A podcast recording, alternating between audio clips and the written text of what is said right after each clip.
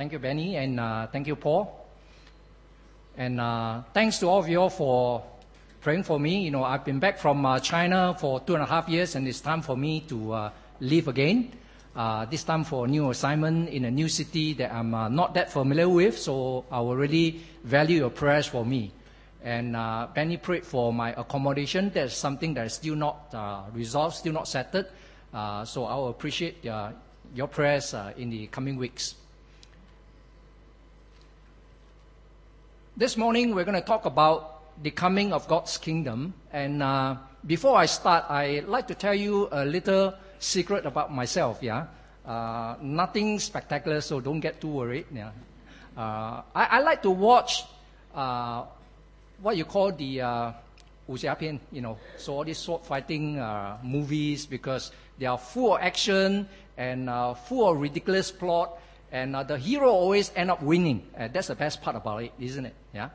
Uh, in case you think that uh, I'm a little bit lao too, because nowadays people don't watch this sort of shows, uh, this sort of movies. Yeah, you go for the high tech, you know, 3D type. Uh, last week, in the Sunday time, I found a very interesting article, you know, and this guy, Mr. Chong, who is the CEO of Escort, one of the biggest, uh, you know, listed company in Singapore and uh, in the hospitality business.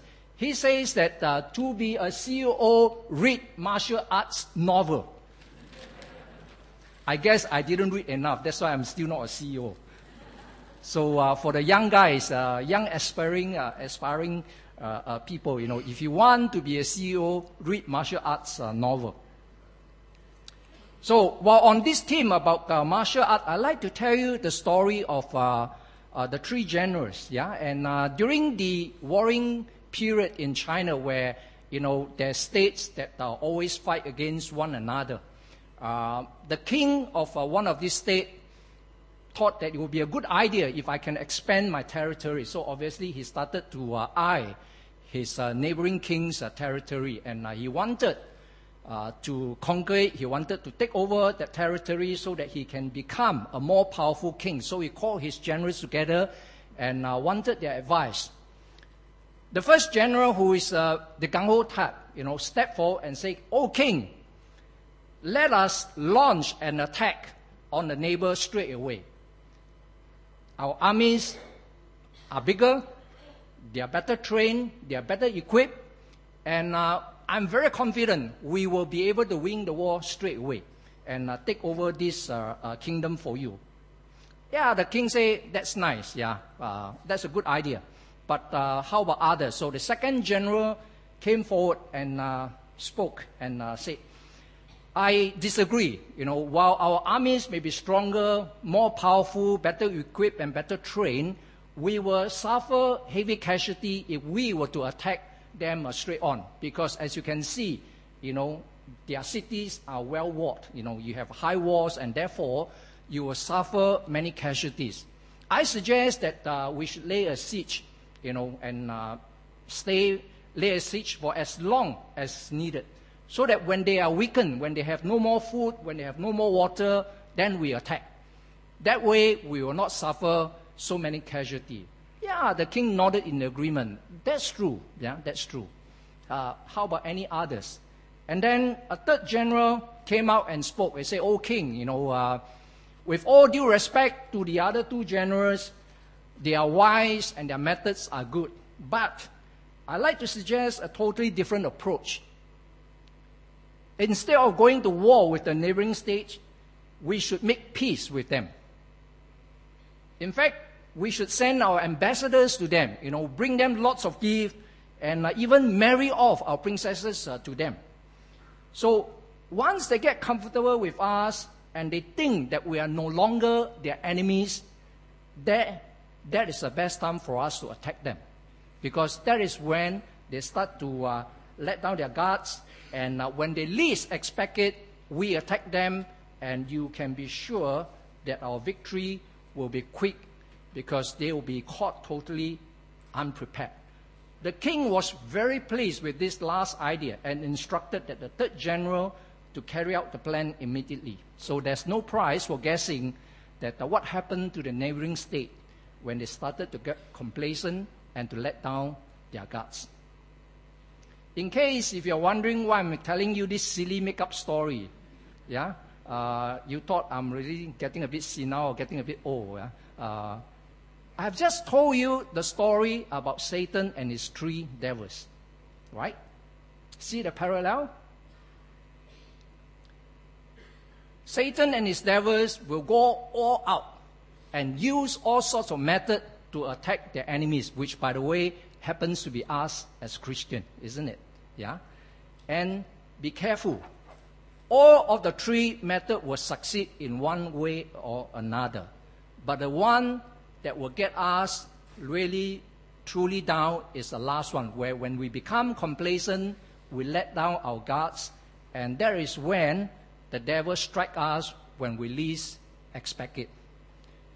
So, I've just told you a parable, a make-up parable that uh, I, I, I dreamt up. It's not a fanciful story, it is a parable. And in the same way, Jesus spoke parables to the multitude. You know, there are many people who wanted to hear Jesus, wanted to hear his teaching. But Jesus spoke to them in parables. And so today, we be, begin a new series called The Parable of Jesus. And we want to start with the first one, the coming of God's kingdom. So, what exactly is a parable? I'm glad that uh, a number of the cell group have already started the series, and uh, you already started the Bible study with the uh, DVD uh, and then the uh, study guide. So that's good, yeah. And I hope that uh, this sermon will help to refresh the Bible study that you have done. So, what exactly is a parable? A parable is a story that Jesus told by using common things and common items that people associate with in their daily living. So Jesus used example like seeds, uh, example of nature, and all that. Why? This is so that he can describe spiritual truth and reality that these people will have never seen or will never have heard of. No one has ever seen the kingdom of God. So, what exactly is the kingdom of God? So, as Jesus told the parables to his listener, he was helping them to visualize, to understand, and uh, to have a better uh, view of what is about the kingdom of God. So, in the uh, Gospel of Mark, chapter 13, Jesus told three parables to his listener about the coming of God's kingdom. So, the first parable is about the weeds, the second one about the mustard seed, and the third about the yeast. For a moment, I thought Paul was uh, going to, uh, you know, give away the total, total, secret. Then I have nothing to say later on. But uh, I'm glad he stopped. Thank you very much, uh, Paul. Yeah, but uh, that was a good introduction. So Jesus told three parables here uh, to teach his listener about the coming of God's kingdom. Now, sadly, many of his listeners did not understand his parables. Not surprising. And even what is more surprising is that his disciple did not understand the meaning of uh, Jesus' parable. And Jesus had to explain the meaning of the parables to his disciples separately when they are alone. So, why did Jesus speak in parables? We read here in uh, Matthew chapter 13, verse 11 to uh, 15. The knowledge of the secrets of the kingdom of heaven has been given to you, but not to them. Though seeing, they do not see. Though listening, they do not hear or understand. For these people's heart has become callous, and they hardly hear with their ears, and they have closed their eyes. So Jesus spoke in parable so that not all will understand. The purpose of his parable was both to conceal and to reveal. And basically, for those who do not understand, uh, what we have read earlier in Matthew chapter 13 tells us that they don't understand because their hearts are hardened. Not because Jesus was not willing to reveal the truth to them, but because their hearts were hardened, they could not understand the meaning of uh, Jesus' parable. So let us be careful that uh, we do not fall in the same trap. That when our hearts becomes hardened, we do not respond to Jesus' teaching and uh, the meaning of his parable. Now, For us to understand the three parables that Jesus spoke, uh, a good starting point is first to understand the background and the circumstances when Jesus spoke these uh, three parables uh, to his listener.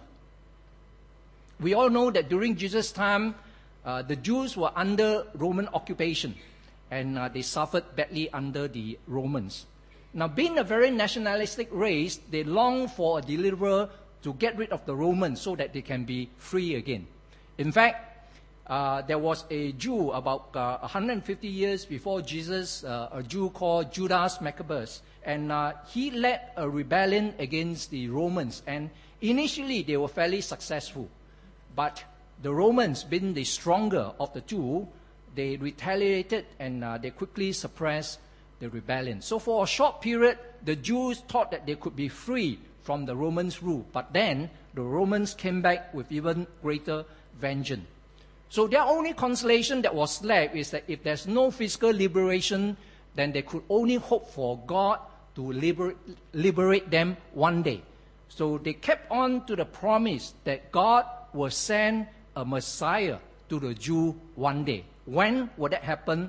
They do not know, but they long for it and they look towards the day when the Messiah will come. So when John the Baptist appeared before the start of Jesus' ministry, he started to preach about the kingdom of God. So we read in Mark chapter 1, verse 15, that John the Baptist proclaimed, The time has come, the kingdom of God is near. When you have a recognized prophet like John the Baptist telling all the Jews that the time has come, the kingdom of God is near, uh, it is not surprising, therefore, that the Jews taught that Jesus was the Messiah that they have been longing for. for. Because Jesus, just like John the Baptist, began to preach about the kingdom of God. Now, however, we will soon discover that this is not what it was to be. In fact, the disciples make the same mistake as the, uh, the, the, Jewish people around them. Uh, they, they fall into the same trap thinking that Jesus is the Messiah that will come and liberate, liberate them from the Romans' rule. So we read in uh, the uh, Matthew chapter 18, uh, the disciples, they got nothing better to do. You know, they argue among themselves and they say, Who is the greatest in the kingdom of heaven? And then in Matthew chapter 20, the mother of the sons of uh, Zebedee, which is uh, John and uh, James, she came to Jesus, and guess what? She begged Jesus to allow her two sons to sit on his right hand and on his left hand when his kingdom come. They all thought that Jesus is going to be king one day.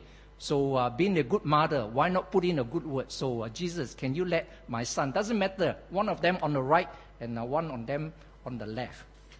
And surprisingly, that even after Jesus was crucified, after he was buried, after he was uh, uh, resurrected, and just before he ascended into heaven, we read in Acts chapter 1 that before Jesus' ascension, what question did the disciple ask Jesus? They asked, Lord, are you going to restore the kingdom now? They thought that Jesus, having been resurrected, will restore the kingdom of Israel uh, uh, right away. So, the Jews, the disciples, clearly did not understand that when Jesus talked about the coming of God's kingdom, he was talking about a different kind of kingdom that they did, they did not uh, expect or realize. So, we have the three parables that Jesus uh, told in Matthew chapter 13 I would encourage you to go back and uh, read the passage uh, for yourself and uh, understand a bit more about these uh, three parables that uh, Jesus told. So, in the first parable of the wheat and the weeds, Jesus described a owner who sowed good seeds into the field, but in the night his enemy came along and he sowed the enemy sowed weeds among the wheat. Now, in ancient warfare, it is common practice uh, to try to destroy your enemy crops, isn't it? because if you succeed, then your enemy will become weakened because he will run out of supply. And it's very simple principle. If you don't have enough to eat, you won't have the strength to fight. So as much as possible, your enemy will try to destroy your crops because they know that your supply will then be cut off. Now, Jesus wants us to be perceptive that it is no different in so-called spiritual warfare.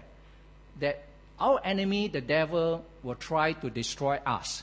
Yeah? We live in modern times, we think that it is a silly idea when uh, we talk about the devil. Or what devil? You know, uh, science and technology will prove that there's uh, no such thing. But in the spiritual realm, this is what Jesus wants us to be perceptive that indeed there is spiritual forces behind, and the devil, who is our enemy, will try to destroy us.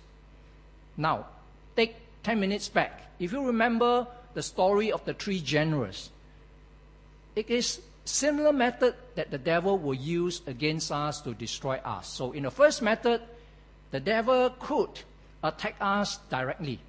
So he could give us a major setback or a major illness or something that is terrible.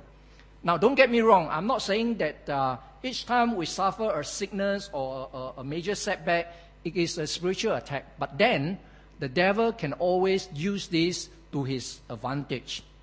Now, in the second method, he can attack us through a prolonged period of uh, uh, sickness or prolonged period of uh, pain and suffering so that he begins to wear us down. Isn't it?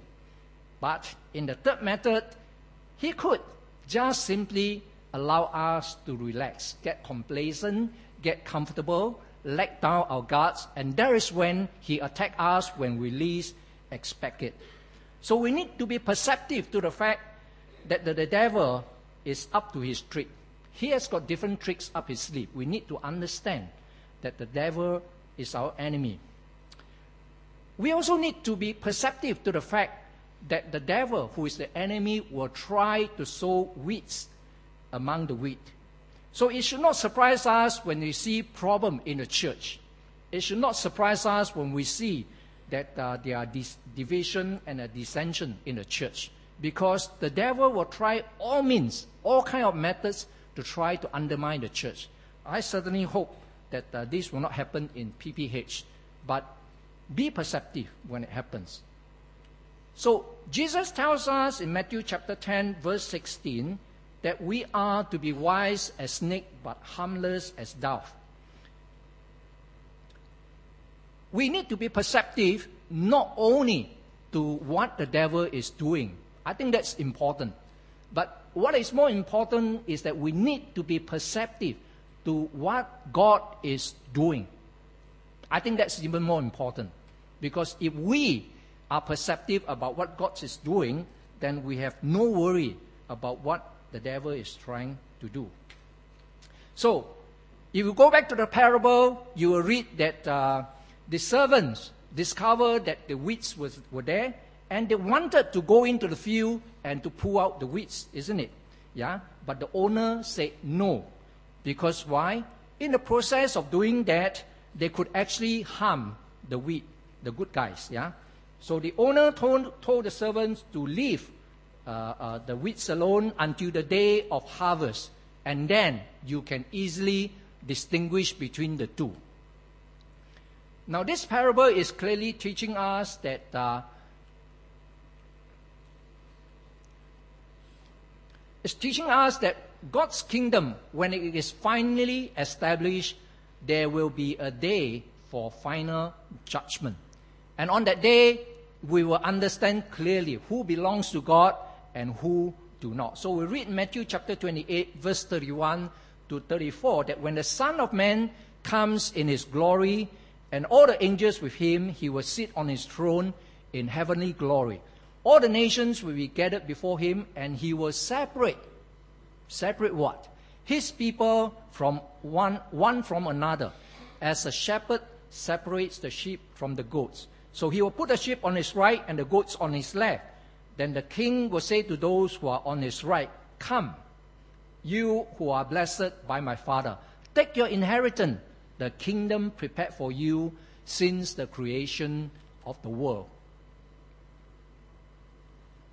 So Jesus clearly teaches us in the parable that there will be a final harvest and there will be a final separation between God's people and those that who do not belong to him. And that final separation will also result in a final judgment because the weeds, uh, the, the weeds will be thrown into the fire. Now, the Jews during Jesus' time, they misunderstood. They did not uh, realize that God's kingdom was coming. And, and they all thought that it was all about a physical kingdom where the Romans will be kicked out, a new Jewish king will be uh, set up, and then they can uh, uh be free and enjoy uh, uh, their living. But uh, Jesus talked about a different kingdom from what they were expecting. Now, Jesus also promised us that he will come back a second time. And when will he return? Nobody knows. Yeah? Non Christian laugh at us because uh, we have been waiting for more than 2,000 years and uh, we are still waiting. So, uh, when will Jesus come back? Yeah? So, Jesus tells us that uh, we need to be perceptive.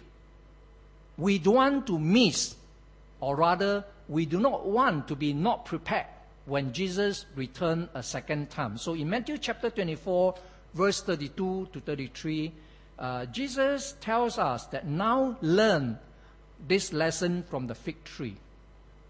What's the lesson? As soon as its twigs gets tender and leaves come out, you know that summer is near. Even so, when you see all these things, you know that it is near right at the door. So Jesus was talking about his second coming. And how do we know when is he coming? Jesus said, when you see all these things, you know that it is near right at the door. So what are all these things that will tell us Jesus coming is imminent? It is soon. It's going to happen very quickly. So if you go through and read the whole chapter of Mark chapter 24, Jesus talks about false prophet, Jesus talks about wars and uh, rumors of wars, talks about famines and uh, earthquakes, uh, talks about persecution, talks about apostasy, and uh, talks about the preaching of the gospel to all the nation. And all these things will happen just before Jesus returned the second time. Are we living in the age? You go and judge for yourself. And that's why Jesus wants us to be perceptive so that when we see things happening around us, we need to understand what is God doing in the world? What is God doing to make his kingdom come?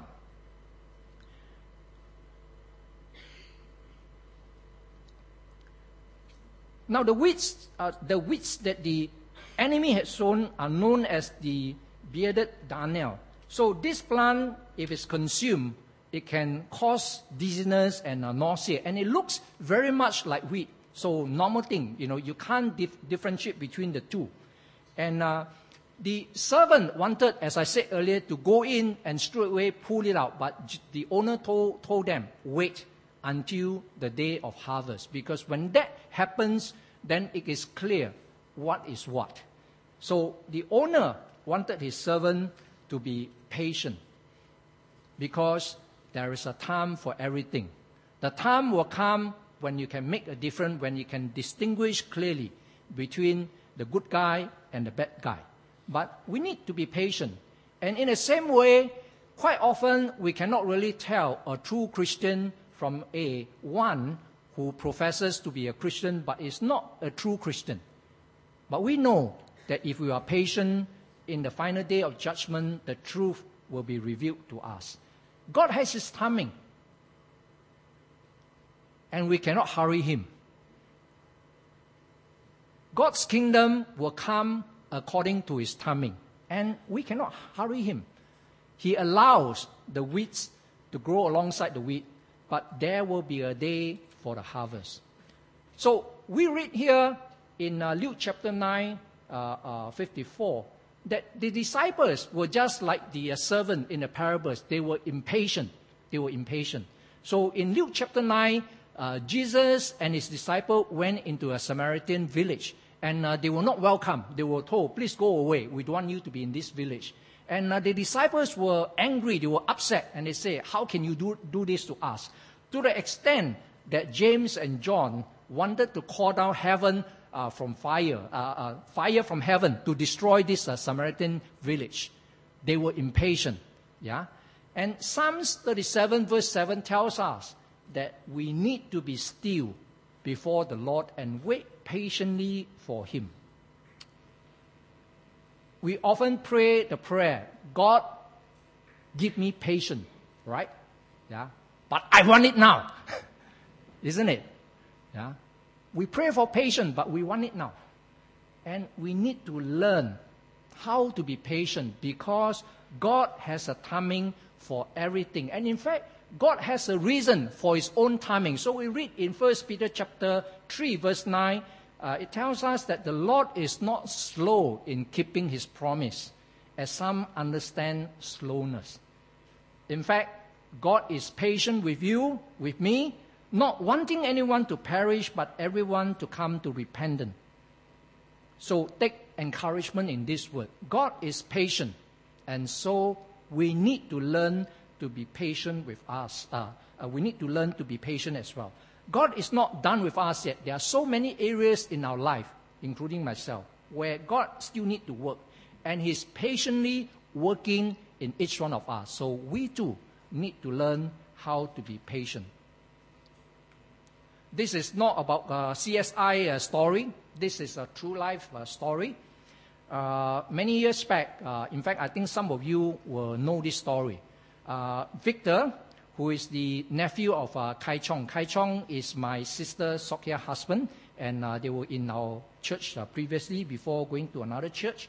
Uh, Victor lost his mother when uh, he was young. So basically, he grew up in a home where there's not the, the, the warmth of a motherly love is missing because why? The father has to work hard, you know, to, to support the family, to earn a living. So Victor, because of the lack of a motherly care, he got himself into bad company. And uh, during his NS day, uh, one of those nights, he returned home drunk, very drunk, in fact. Yeah. Uh, he inserted his keys into the HDB uh, apartment. I think it was on the fifth or, or sixth floor. I can't remember. But uh, he did not open the door. The keys were just there. And for some reasons that we still do not understand up to now, Victor was found at the bottom of the HDB flat the following morning. And he was very fortunate because there were workers who had to leave their home early, maybe 5, 6 a.m. to go to work, and they found this young man lying motionless at the bottom of the uh, apartment. So, did Victor commit suicide? Or did he get so drunk that he just fell over you know, the, the, the wall and uh, fell onto the floor. We don't really know. The next morning, when the father got up to go to work, as he left home, he noticed that uh, the key was uh, in the main door. So he was a bit surprised, but he thought, okay, Victor has left for camp. Maybe he forgot to uh, uh retrieve his key, and uh, he went to work. So when the father got down to the bottom of the apartment, bottom of the block, he saw quite a commotion because you know there were people gathered around somebody who has fallen over the apartment. So quite naturally, out of curiosity, he went to have a look, and to his shock, that was none other than his son Victor, lying literally half dead on the floor. God was very merciful. God spared Victor's life. So he was fortunate, as I said, people found him, sent him to hospital, and his life was spared. And in the hospital, the Doctor did all the necessary scan. They found that many bones were badly damaged because that's quite a uh, you know uh, a serious fall. But most importantly, the doctor found that his spinal bones were damaged, and urgent operation was required because if they waited any longer, Victor could become a vegetable for the rest of his life. Yeah. But each time an operation was scheduled, Victor will develop a high fever. And the doctor will say, no, we can't proceed. We have to wait. We have to wait for the fever to subside before we can proceed with the operation. And this went on for almost a month. Yeah, and uh, the family got desperate. Kai Chong got desperate. You know, uh, some of you may remember prayer chain was sent out. Uh, many people prayed for Victor. But each time an operation was scheduled, he developed a high fever and then they could not proceed. So finally, the doctor decided that, uh, okay, it's taking too long. We cannot wait anymore. Fever or no fever, we're going to operate on him. So they sent him for a final scan before they begin the operation. And when the doctor did that final scan, they were surprised.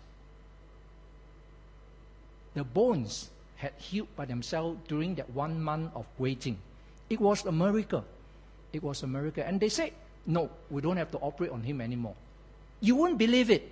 Yeah. My sister Sokia, who was there when the doctor broke the news to, to her, she's a trainer. She said, Doctor, can you say that again?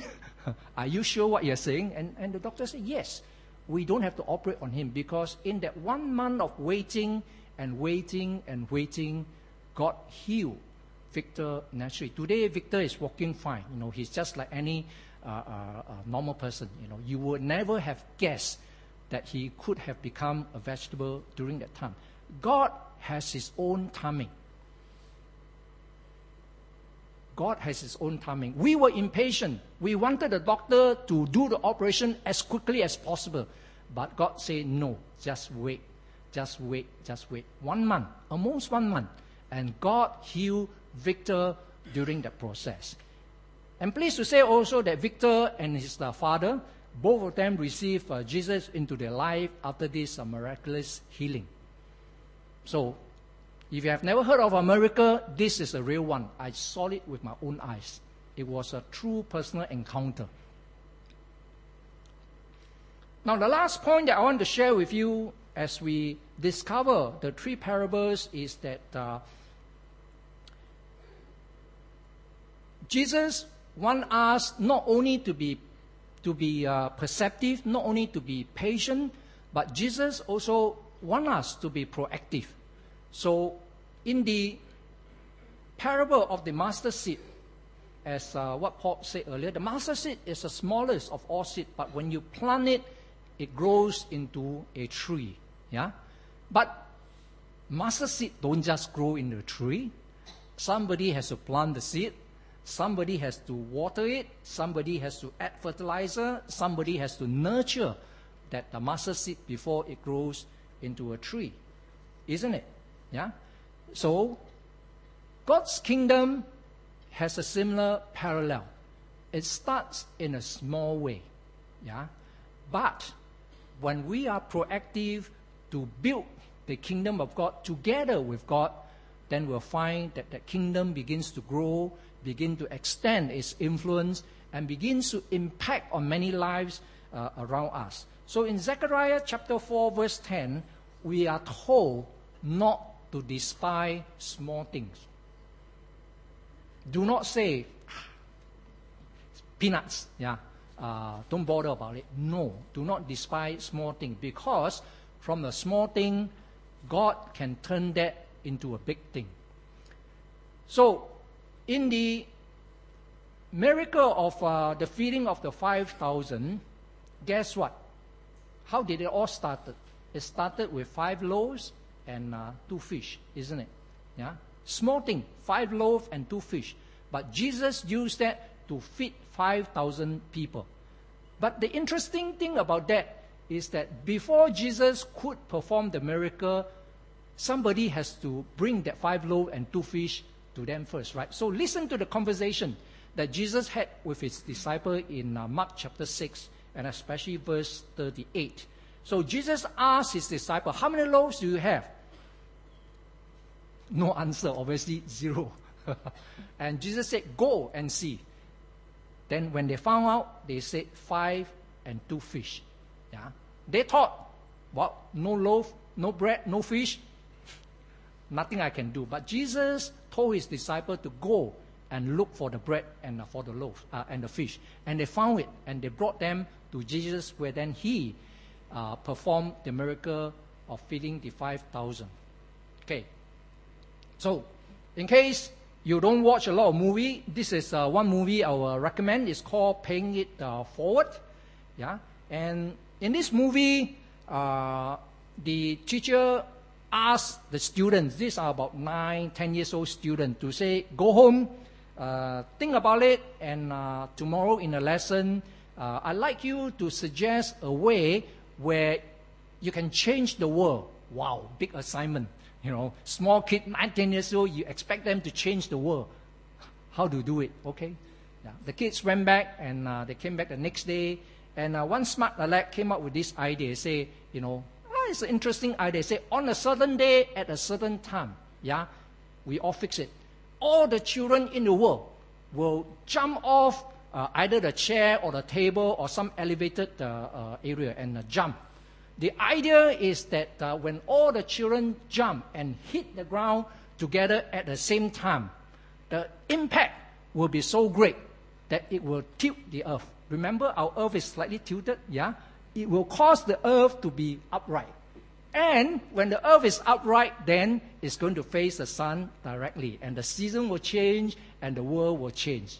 Good idea. Ah, very interesting, but I don't think works. Yeah. so, smart aleck. Then the second student came up with a very different idea. He calls it paying it forward, paying it forward.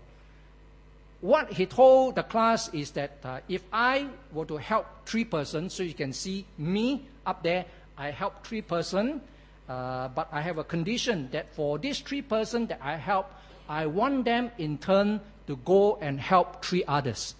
And uh, they must tell the three others that they help that uh, they must go and help three others each. Right? So I start with one, I help three, three help nine, nine help 27, and then my maths runs out. Yeah, I need a calculator. Yeah.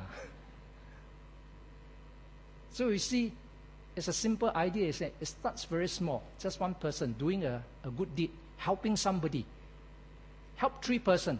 The three person go and help nine person. Nine go and help 27. And then you keep multiplying. It is no different from what the nav- navigators is doing, isn't it? They do disciple training.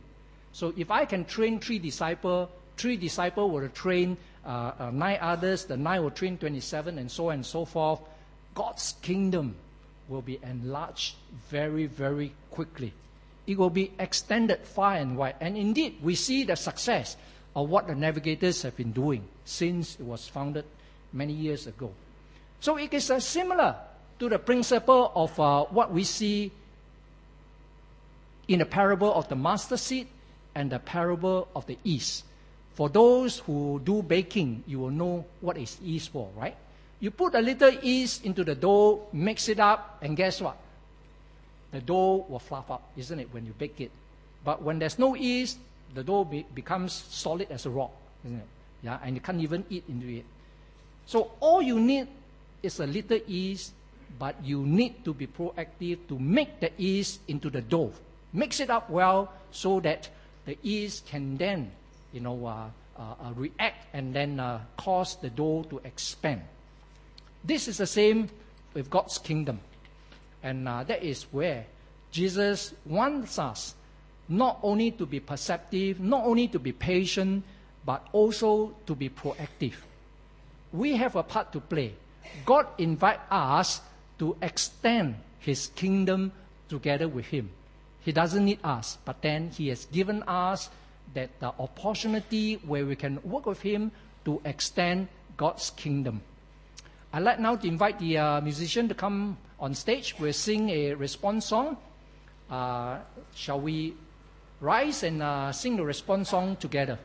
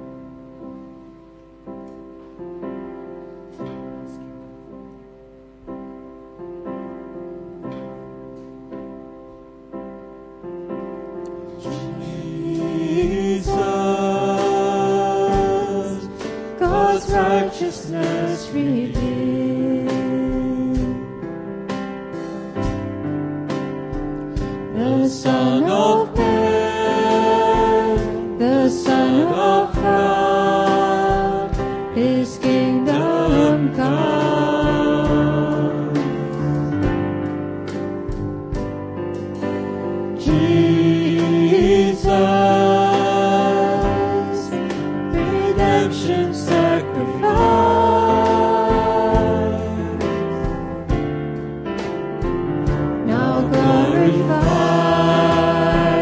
now justified.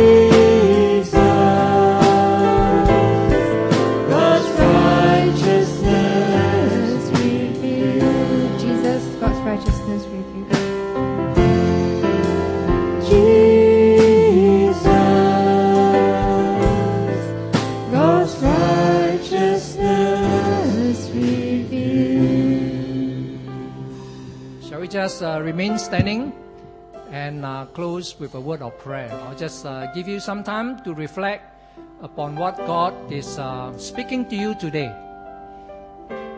Are you already part of uh, God's kingdom? If you are not yet, I welcome you to come and enter into God's kingdom because Jesus has promised us that whoever calls on his name shall be saved. Here is the opportunity for you. If you are still not part of God's kingdom, to do so today. Come into his kingdom. For those of us who are already in God's kingdom, let us learn the lessons of Jesus' parable. Let us learn how to be perceptive, how to be, be patient, and how to be proactive in working with God to extend His kingdom. Let us pray. Our Father in heaven, you taught us that when we pray, we ought to pray, Your kingdom come. Your will be done on earth as it is in heaven. Lord, this morning, we want to pray that your kingdom will come not only into our midst, but into the whole world, because the whole world needs you. Lord, we want to pray that your will be done on this earth as it is in heaven, so that as your kingdom is revealed to people who do not yet know you, as they enter into your kingdom, may your name be glorified, may you be pleased, may you be honored, may you be blessed, may you be praised. Lord, we want to pray for ourselves too, that we may learn to work with you. Lord, uh, as you lead us, as you guide us, that we will be your servant in the kingdom to help to extend your kingdom. And we want to affirm again this morning that your kingdom will be an everlasting kingdom. That the day when Jesus returns, then his kingdom will be finally established once and for all. And we look forward to that day and we pray, Come, Lord Jesus, come. So we pray all these things in Jesus' name. Amen.